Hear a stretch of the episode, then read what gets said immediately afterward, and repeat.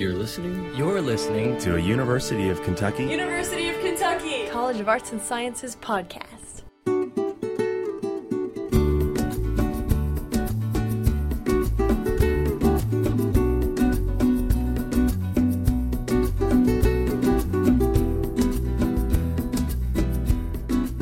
Furthering our exploration of Mexico through the Viva Mexico Passport to the World program, the University of Kentucky Libraries introduces us to the whimsical folk art of Alebrijes from Oaxaca, Mexico.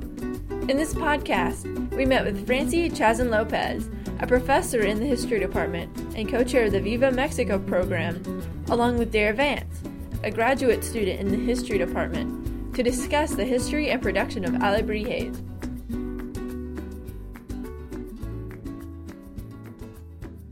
I'm Francie Chassen Lopez. I am a history professor in the history department. My area of expertise is Latin American history, in particular Mexico. I'm the co chair of the Viva Mexico program, along with Chris Pool from anthropology, who's my co chair. My name is Dara Vance. I'm a first year PhD in the history department. I am the TA for the Viva Mexico project. What is an Alebrije?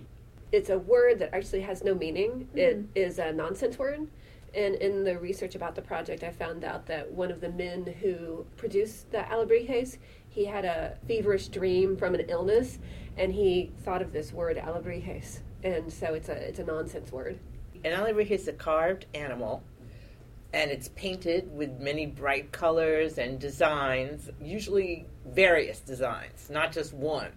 And originally, an alebrije was an animal that had different parts of different animals.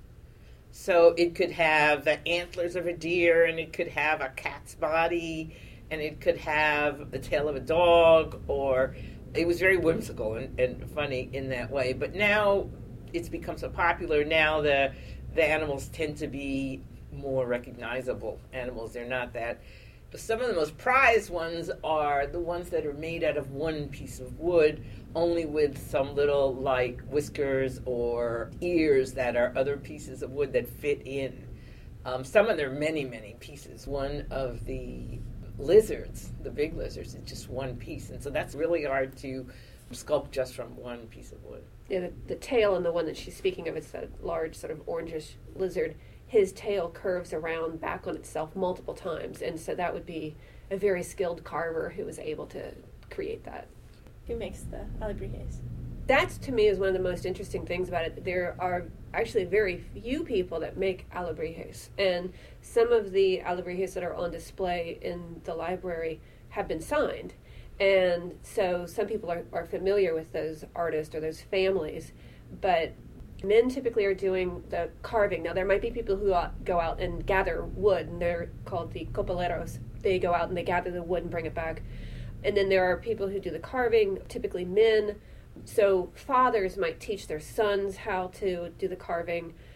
Unskilled workers or children typically do the sanding. It's a pretty monotonous task and it's not that enjoyable. So, and when I say unskilled labor, it might be someone who is a friend of the family or a relative that they might have another job, but they might come in the evening and help out with this sort of home based industry. Women typically do the painting and they will start by initially painting the base coat and then once they are proficient at that then they can graduate into painting the designs and of course they use very small little brushes and to me the painting even though it doesn't necessarily symbolize specific things it's what makes them unique. I mean there's no two alebrijes that are going to be the same and each one is handmade. This is not something that can be mechanized or produced in mass. A certain family might be known that oh they paint them really intricately or oh they paint them with certain colors and so it sort of becomes a um, signature look of what they produce. From the Alebrijes exhibit, which pieces are your favorites? the case with the lizards is really impressive. They're really dynamic but there is a peacock that is very complicated to assemble and very dramatic and so i think that the peacock is to me is visually very impressive And I would say I really like one of the largest of the lizards is really pretty stunning. you can't look at them without seeing a personality. I mean, we're talking about them as if they're actual animals. You know, we're giving them gender and we're talking about, you know, how they appear. How cute they are. So I mean, you can't look at them and not sort of give them a personality. Some of these alebrijes are from your own personal collection, so I was going to ask maybe the history of those, how you came to find them. Well, I've been doing research on Oaxaca for 30 years, I guess, so I'm very familiar with all the arts and crafts of Oaxaca. And I lived in Oaxaca for two years when I was doing my dissertation. And I got to know pretty much how to choose and where to get the best ones. And and I've often brought them as gifts. Some of the ones that are there are gifts I've actually given to other people. So I've gotten to know them pretty well. And since I know Oaxaca so well, so and the same with the huipiles. I am actually writing about one of the people who transformed these huipiles. The women themselves have taught me how to decide and see which are the best. My mom has an alebrije. It's not in the collection. I wish it was because it's one of the um, sort of alien monster men, and she came about it in probably what would be the ideal way that they would want someone to come across an alebrije, which is my mother traveled to Mexico as a tourist she saw it. She thought it was really unique. She thought it was a, you know, long held cultural tradition, and she wanted to bring something back that was, you know, for her, something about the creativity of Mexico. And so she bought the little guy and brought him back. And I was a kid when she brought him back, and I just think he's delightful. He has so many parts. He has spikes all over him, and he's got ears and horns, and he's maybe four inches tall at the most, but he probably has 20 different parts on him.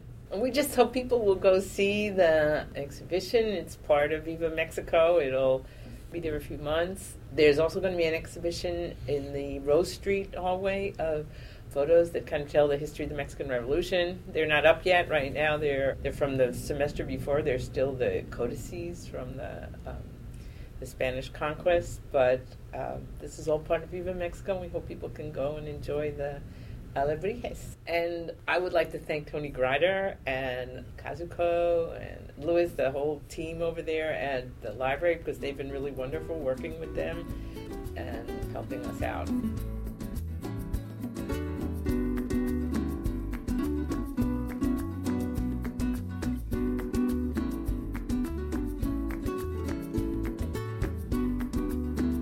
Thanks for listening, and thanks to the College of Arts and Sciences the Department of History, and the University of Kentucky Libraries for making this podcast possible. For more information about Alebrijes, head to William T. Young Library.